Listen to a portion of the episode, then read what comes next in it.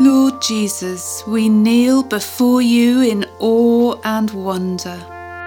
You are holy, and yet you invite us to come to you. Not furtively or hesitantly, but to come with boldness to your throne of grace. You, who were ever seated at the right hand of your Father, were willing to become a man who was tempted in every way, just as we are.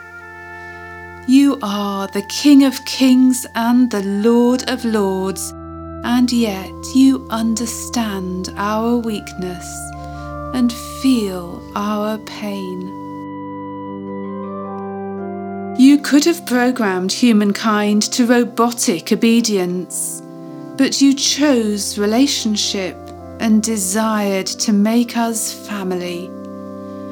You could have asked your father to give you nerves of steel and a will of iron, but how would that have helped you to relate to us, or us to you? You chose to be formed in a virgin's womb and to come in a body that bled, with a heart that wept.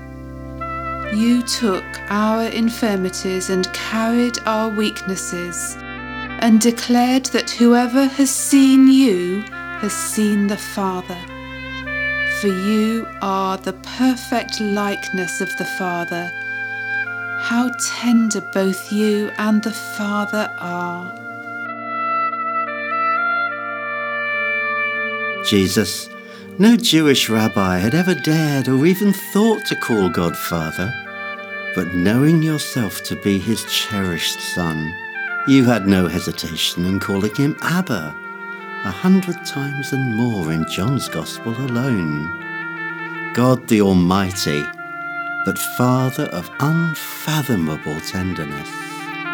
Father, Dad, you're good to all, and your tender mercies are everywhere, spreading your expanding tenderness over all that you have created.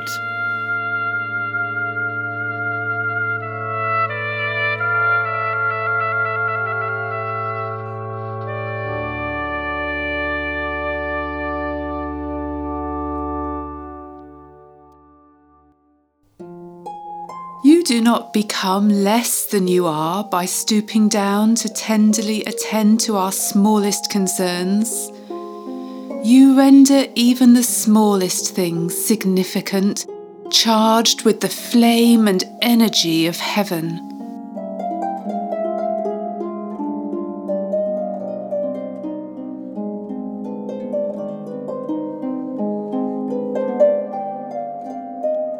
You prophesied through Zechariah of your tender mercy, by which the morning light would dawn from on high through the coming first of John the Baptist and then of your Son. Praise you for those like Job who persevered through thick and thin and refused to allow anything to ultimately cast them down or to make them doubt that you are compassionate and merciful. You crown us with your love and tender mercy.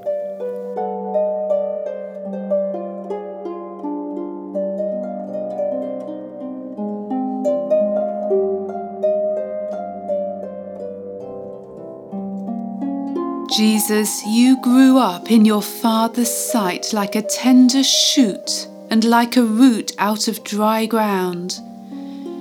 You had no special beauty or majesty of appearance to attract people to you. And we know that many were actually put off because of Paul's physical appearance. Yet what was in him was pure gold in spirit for those who had ears to hear. Therefore, help us not to allow ourselves to be dismayed by our weaknesses or by any lack of social standing or physical allure, but rather make room for your spirit in our hearts.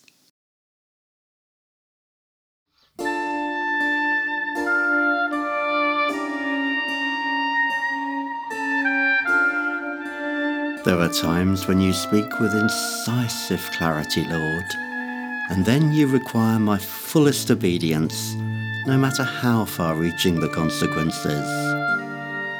But at other times, your tenderness steals upon us with a father's empowering instruction and a mother's soothing touch and healing kiss.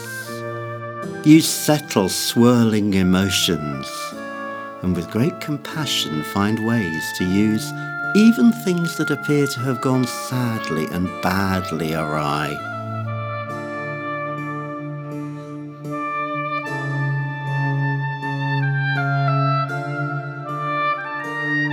The tender mercy of our God, by which the rising sun comes to us from heaven and shines on those living in darkness and in the shadow of death guiding people's feet into the path of peace.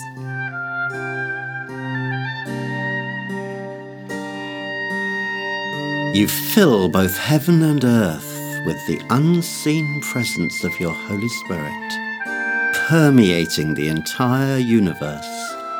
Not only our words, but even our thoughts come clearly before your throne, and you deal with us accordingly.